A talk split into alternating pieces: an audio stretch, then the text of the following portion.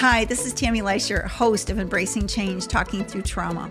The podcast is focused on fitness enthusiasts and movement educators, where we'll have deep conversations that are impacting the movement industry. For example, trauma, health, vitality, the nervous system, and movement. And now, welcome to the podcast.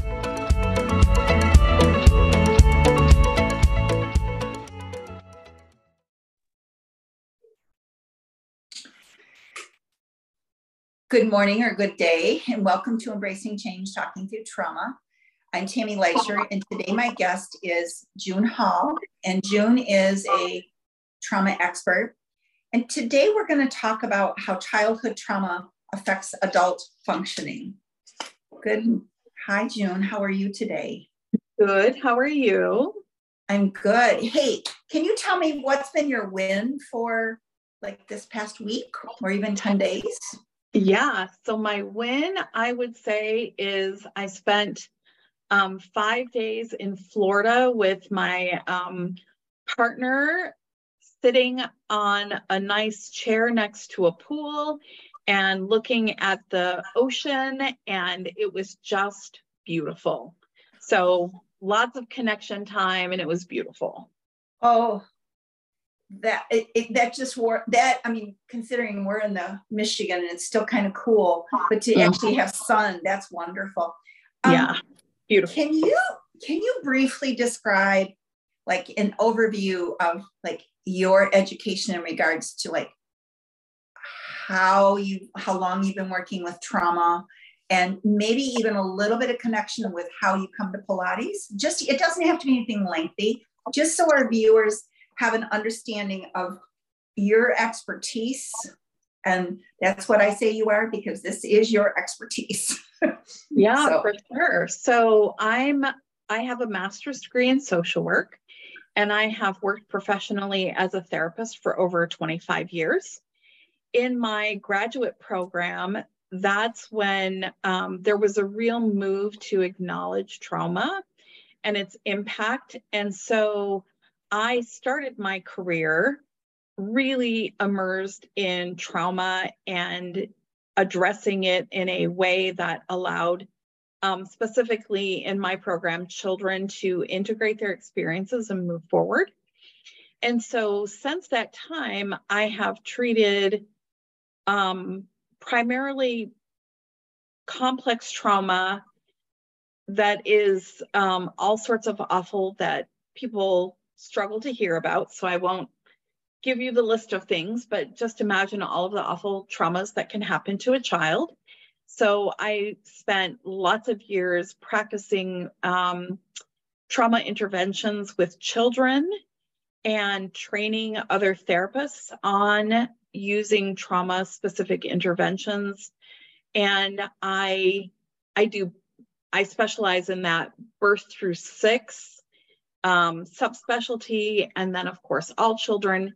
And then I've had a private practice for many years where I see adults and um, lots of trauma related or lots of challenges with adult functioning related to trauma.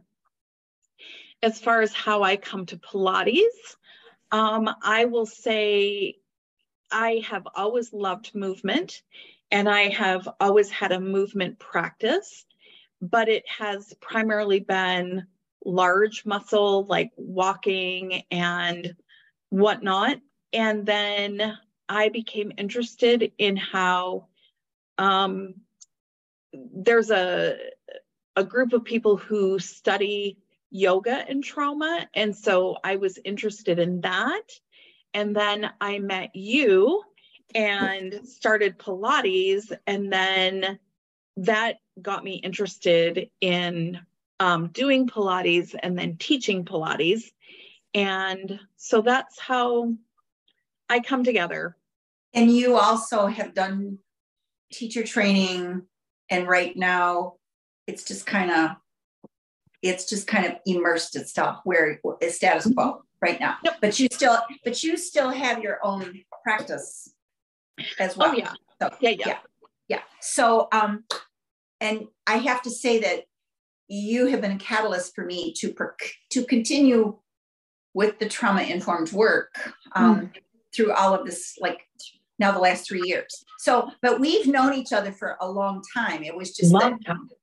But Pilates kind of solidified and brought us closer um, together as friends, but also as colleagues. So, how would you say that childhood trauma affects um, adult functioning? And I know that I feel like that's a really broad question. And if we have to break it down, then mm-hmm. yeah, we can go. So I I have thought about this in two ways. One, how it impacts adult functioning in daily lives, and then um, we can talk a little bit later about how trauma um, relates to Pilates. So I'll start with the how it impacts our daily lives. I think one of the big things that I see with folks who've experienced trauma is they really struggle to regulate their emotions and have emotions that really connect to the experience. Um, and people who have trauma sometimes overreact emotionally, sometimes they underreact emotionally. And it's not that a person only overreacts or only underreacts, but people tend to have their go to of over or under, but they can do both of those things, right? So a person who overreacts may, um, I'm thinking of uh, a client that I had who went into a store and the person wasn't helping them in the way that they thought was appropriate and they became very angry and um, shattered a piece of glass at the Ooh. counter and um, there was a whole bunch of legal stuff but really it was it was so minor right? It was something that could have been like you know give him a bad yelp review or a bad google review. Like it was that kind of thing. It did not warrant that large overreaction. And an, a person who underreacts may have something pretty awful happen and then their reaction to it is really like eh, you know, not a big deal. And so that can be challenging, having that match of emotion to life experience. And this, of course, can relate or dovetail into difficulties in relationships, right? So if you're in relationship with a person who becomes ragey over something relatively minor, it doesn't feel good to be in relationship with them. And so that causes difficulties in relationships. Um, another piece of difficulty in relationships is people who've experienced trauma sometimes aren't really skilled in understanding who is a safe person to be in a relationship with right? Like they can't, their little radar is broken. And, you know, like their friend group can say, oh, that one's bad news. And they they might be like, no, you just misunderstand. They're wonderful, la la la. You know, and then later it's like, oh yeah, they were bad news. But they might not be able to figure that out on the front end. Um, another piece that can be challenging in relationships is sometimes that people who have experienced trauma have difficulties in doing what they've committed to do, right? So somebody will say, Hey, can you do this? And they say, Well, yeah. And then it gets to the time to do it, and they may have extreme difficulties in doing it. Um, another area where trauma impacts daily living is memory difficulties. So oh, yeah. if you yeah, so if you think about trauma, your your brain the the job of your brain is to keep you alive and pay attention to danger, right? And so when a person has had trauma, their brain is keyed for looking for things that might be unsafe. And their brain may be really preoccupied with experiences that they've had And so when they're when the brain space is taken up, it's hard to take in new information because you're so preoccupied. So it might be um, attention difficulties in conversations.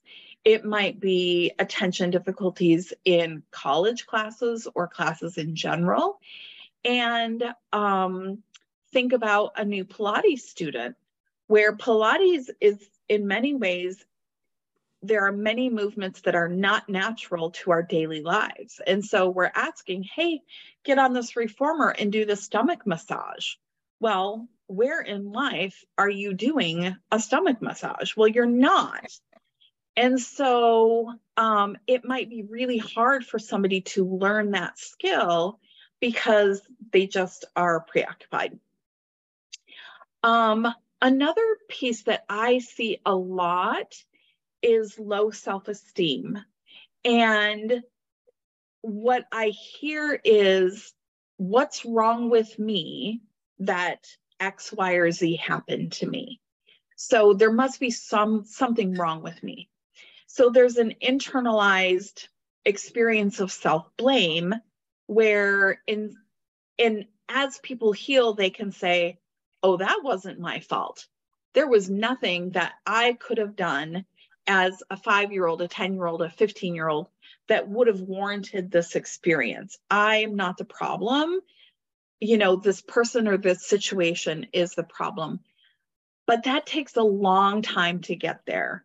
And especially for people who have been in situations where the um, they have been a victim in a relationship and the person blames them, right? Like if you did what I told you to do, I wouldn't hit you, or I wouldn't scream at you, or I wouldn't shove you, right? And so there's this sense of, well, it must be me.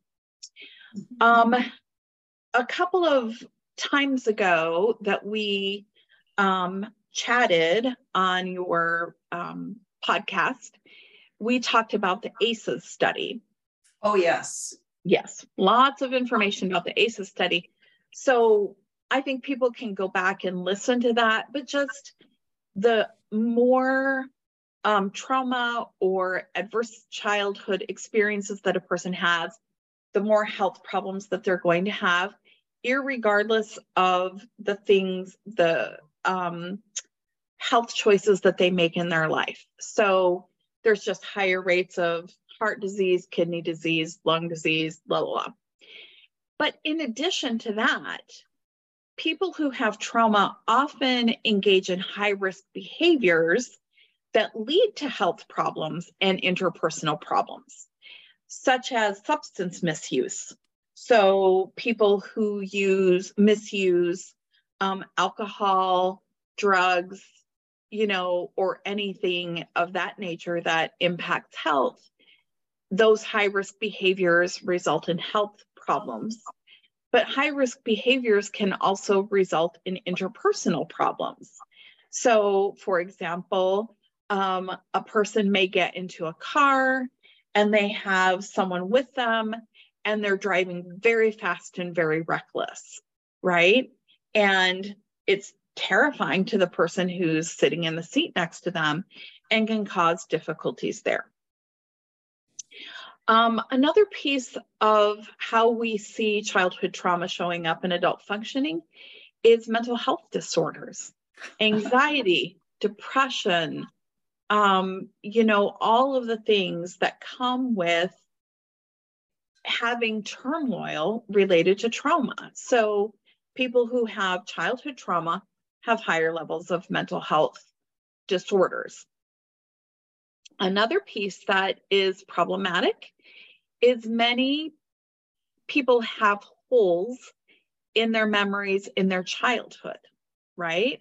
So you have you let's say you have 3 kids in a family and one kid will say, "You remember when we went on that vacation and we were here and this thing happened?"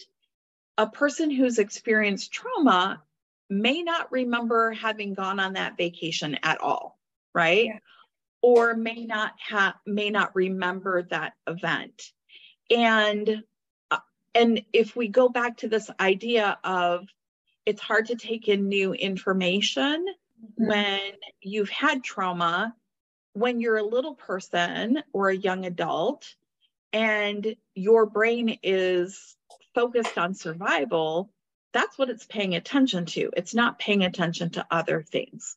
So when um, when I'm working with an adult who's experienced trauma and it's not integrated, often I hear um, stories that are very discombobulating, right? Like it's really hard to know, like how old were you, and what happened, and you know, the series of events aren't strung together in a way that makes sense. So, just the whole ability to have a cohesive narrative about childhood experiences don't exist. And then the last thing that I think is um, shows up a lot in adults who've had trauma is dissociation. And dissociation is really when I think about when your mind takes a break from your body, right? Where there's just like, I can't stay here. And so the person just is no longer connected and they can't stay grounded in their life or in their body. And sometimes those moments of dissociation happen relatively quickly, like it may be a minute or two. But on the more severe end, when you have somebody who has a significant dissociative disorder, they might lose days at a time where they're just so disconnected from their bodies and their brains that they're just not even present in their life. And, you know, when you have the extreme end of dissociative identity disorder, people will say, Oh my goodness, I can't believe that last weekend when we were la la la, we did this. And and they're like, they have no memory of doing the activity or no memory of what that experience was for them. But that level of dissociation is um, pretty uncommon. And but it is for the person who experiences a dissociative identity disorder or severe dissociation, it's quite troubling because the narrative of their life doesn't make sense, right? Like they can't string their childhood together, they can't string their adulthood together, and it's confusing and upsetting. Yeah. Okay. So that's what that piece of it. What questions might you have or thoughts? I actually have a couple. Um, I can link like the study for the ACEs stuff mm-hmm. in, the, in the notes for the this show. But one of the areas that you know that I'm pretty passionate about is the nervous system. And mm-hmm. everything that you've talked about is a dysregulated nervous system. Yeah. yeah. And, and and when you think about like the whole like the like the like the spectrum and there's like the ladder you've got ventral on top and then you've got sympathetic or parasympathetic in the middle and then you've got the shutdown or dorsal on the bottom so that the people that are living in what I'm going to call sir, high anxiety or high, you know, they're constantly living up high and their mm-hmm. and their anxiety and their nervous system is always running in high gear. So there's cortisol going and there's there's there's a lot of different things. You talked about um, the dissociated, but that also can be disconnected from their body in another mm-hmm. in another word. Yeah. So when mm-hmm. they're disconnected from their body and they are just even like other things that like I think about when somebody feels disconnected is lack of boundaries. Yeah, that's a really nice one. Yeah. people pleasing. They want people to continue. I mean, these are just a couple that are seem to be that seem to show up more so than others. And mm-hmm. you know from our past conversations that I'm not one to quote unquote sugarcoat that kind of stuff because I feel like in our like for the benefit of talking about this, whether you're a fitness professional or you are a fitness enthusiast, if you are running in high gear all the time and you're running in circles and you're people pleasing and you have lack of boundaries, it's not healthy for mm-hmm. our, our bodies. And no. I think that the other piece that I just want to make a, a comment about is so many individuals who, and there's been correlations and studies that have been done on this, as the association with trauma and um, autoimmune disorders. Mm, for sure. And I think it's just, I think it's really important to just say that um, more, more and more people are being diagnosed with autoimmune disorders. And mm-hmm. when you start really, what I'm going to just say, and it's not my job as a trauma informed movement educator to ask about their traumas, but when they come to you, and there's usually, I always see there's usually more than one when they start talking about their um, like if they if they talk about their autoimmune disorders or they're talking about how they uh, anyways there's usually more than one um, mm-hmm. as they go along but again i'm just going to say it's your turn it's your job to do the talk therapy it's my job to help with the releasing the traumas in their body or having an understanding or having them have an understanding of where the trauma has impacted their body yeah so sure. Okay, I, I, just wanted to be very clear about that. Mm-hmm. Um, so, um, you talked about in our conversations before we came on the air of how it shows up. Like you talked about movement, and I think that in Pilates specifically, or even in yoga, you know, oftentimes people will be m- maybe coming in and they might be really they could do be one of two ways they can be come in and have a hard time focusing. Mm-hmm. Um, whether, again, I just want to make sure that I'm, because it's the idea is to get people to move, and whether it's yoga, mm-hmm. Pilates, personal training, and I think it's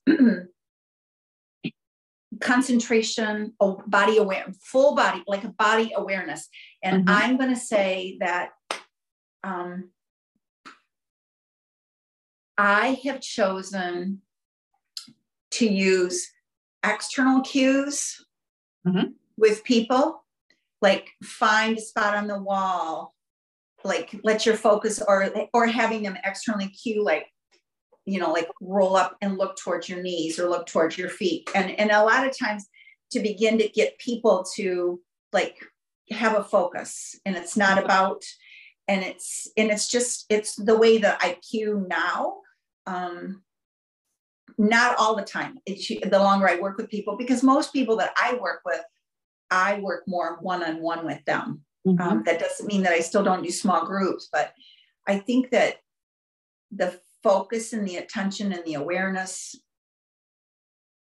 begins to reconnect people back to their bodies. Agreed. Yeah. Okay.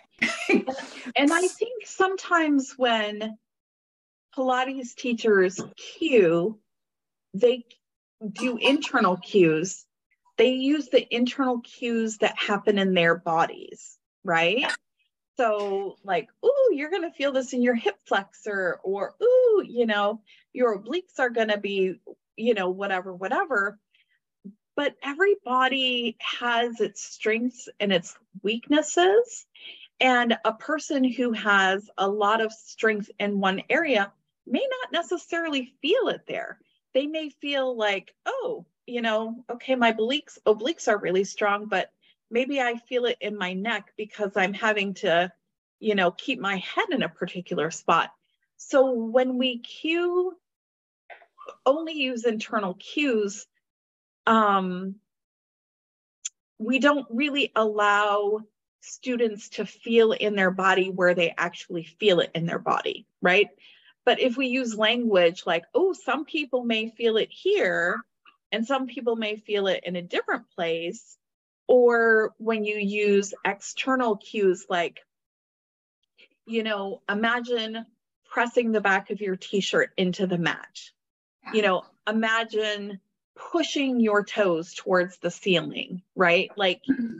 and and that gives them a place to focus as you said until there's more refinement in their internal experience and can really feel it in a um, in a way that they could articulate to themselves. Well, and I think too, it's also it's validating to them because if they if you're teaching and sometimes people don't want to admit that they can't feel it where they are and that's why right. if you're if you're if you're cueing with external cues eventually i get to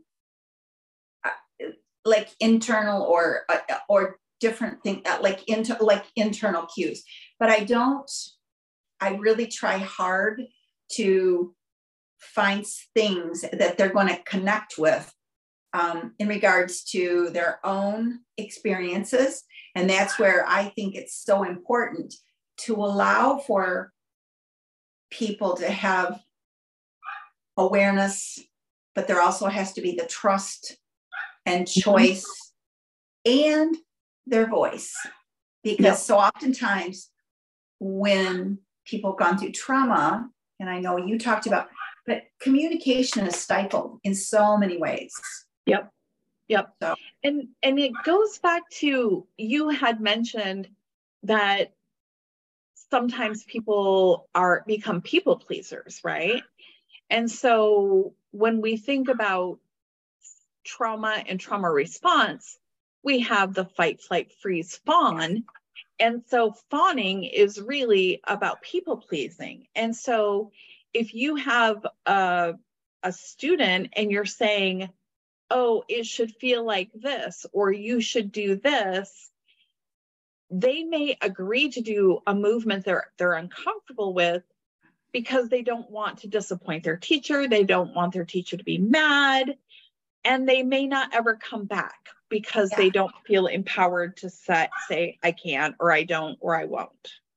And that is so important. And I am going to say that I empower mm-hmm. my student because if something doesn't feel right, you have the permission to A, not do it, or B, maybe you're mm-hmm. going to do it a little bit differently. And so I know that I'm probably speaking a language for, especially with Pilates teachers, that that are not going to necessarily like what I have to say, but I think it's really important because so many times we don't give, I mean, I'm going to say in general, it's important to be able to allow a little bit of autonomy in people's mm-hmm. bodies um, because you don't know where they're coming from. And I, I mm-hmm. think that what, and I mean, even in yoga, you know, like if, if you're doing, if you're standing in, I don't know, let's just say warrior two, and you need to put your back knee down because the whole room has got their knee up, just saying something as subtle as go ahead and put your knee down if it doesn't you know, your back knee down. I mean, it's yeah. it's giving people permission because so oftentimes, especially for people who have been in relationship where there's been emotional abuse, um, and they don't, maybe they've had people tell them what to do mm-hmm. with their bodies. And yeah. so by allowing them to have that little extra voice, because we don't know when people walk through our doors. Mm-hmm. Whether you are doing a group class, whether it be yoga or Pilates or even privates. And I think it's just, it, it's conversations that we need to have. That's why we're having this conversation right now because trauma impacts all of us, but to varying degrees. Yes. And, so. and I think um, the autonomy piece and also offering the option of using as many props as needed to oh, be yes. successful, right? Yes. And so I've been in yoga classes where the teacher has said, like, the studio does not have props at all. And the teacher has said, just do whatever your body can do. And, you know, as you do this, then you'll get stronger. And so, yeah, triangle pose you you know you will get stronger over time but man alive when when you have a brick to put your hand on you're just going to feel much more competent and more successful in that triangle pose yes. than you are like hanging there and trying to keep your body up and keep you know your um, pose the way you would prefer it so I think it's also saying it's okay if your body doesn't do this exact thing. We have a way to help you be successful. Yeah. yeah. And and those are things that like I even have a yoga bolster in my Pilates studio mm-hmm. that I use people because you never know.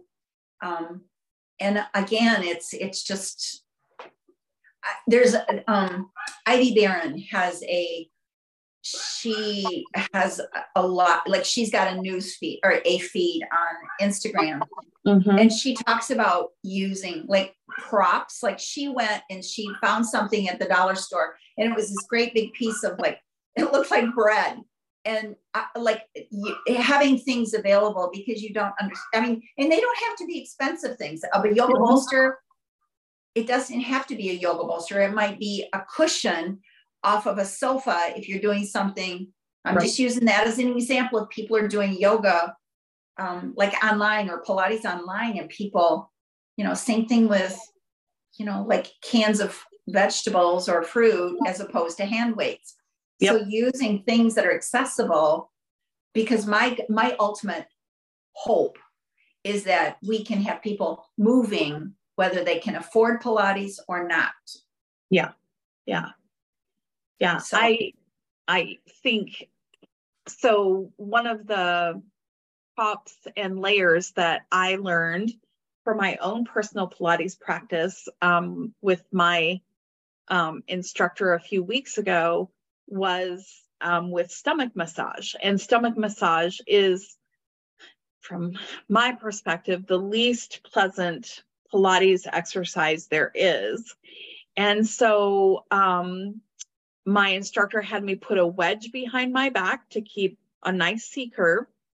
And then we put, or I put a um, TheraBand across my um, foot bar.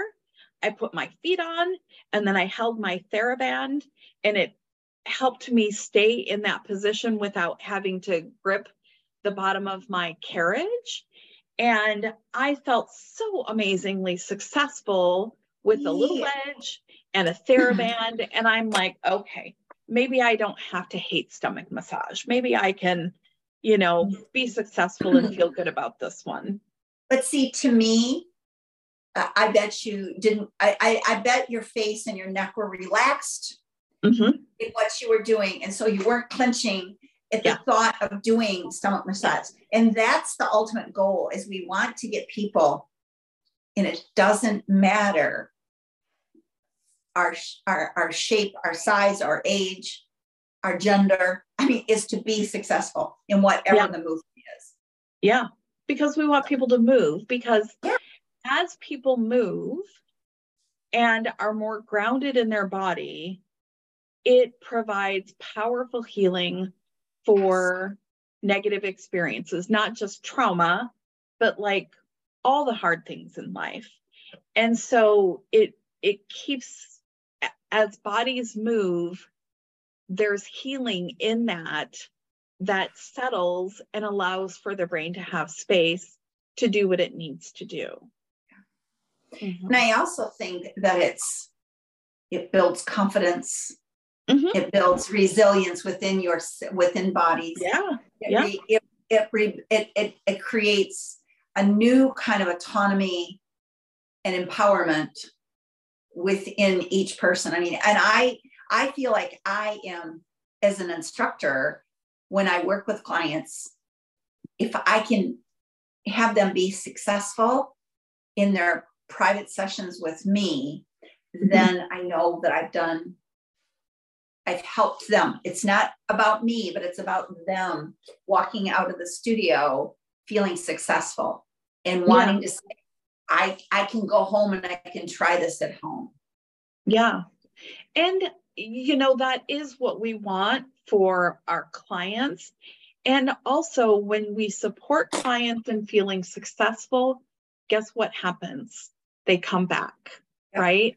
So it's good for business to be attuned to people and where they're struggling and support them because they're going to leave feeling like, oof, you know, I don't hate stomach massage. I just needed it adjusted.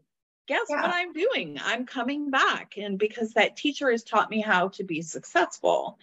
And so it's, I mean, it's good for the people that we're working with, but it's also good for your bottom line. Mm-hmm.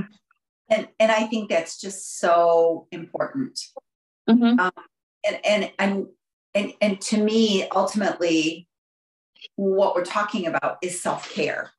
And when you, a lot of times, people who've gone through life, mm-hmm. life's ups and downs. Yep. We know that self care sometimes gets put on the back burner because they're too busy taking care of everybody else. And I'm just going to use, let's just say the word mom. Yep. and they're too busy taking care of everybody else except themselves. And we have to, and as an instructor, it's so important for us to replenish ourselves first to give back later, but to mm-hmm. be aware of our clients that are coming to us. Mm-hmm. Absolutely. So, yeah. So, mm-hmm. um, do you have a, I think we've connected to um, Pilates. Do you have any? I, I, I I'm just asking. Do you have any other comments that you want to make, June? I think so. I I think just remembering that as teachers, our um, goal is to teach new skills and empower people at the same time, which sometimes can be um, a balance when you have if you're teaching a group class like how do you empower everyone? And and yet it's important for people to feel like they're in charge of their bodies because often people who have been traumatized they are traumatized because they were not able to be in charge of their body that somebody else made a decision for them and so coming in and feeling like they can say mm, you know, I know you're moving on to this, but I'm going to just do this gentle movement for a moment and then I'll catch back up with you without having a teacher say, no, that's not what we're doing right now. You know, you need to be doing this. Like to just recognize that people know their bodies and they have enough capacity to make decisions for themselves. And that as they do, and they develop more skills, they'll be able to um, engage at an increasingly more competent level. And I and I think that's really so critical. Mm-hmm. Whatever your whatever your modality is that you're teaching, yeah, is allowing people to have those choices. Yeah. So, yeah. So, June, thank you so much for your expertise and your time today. I look forward to um, having you on again as usual. there, you always offer so many um, what I'm going to call like wisdoms of nuggets of things that we can apply in so many different arenas. So thank yeah. you again for joining me today. So um, stay on for just a second when I shut off the record, please. Sure, sure.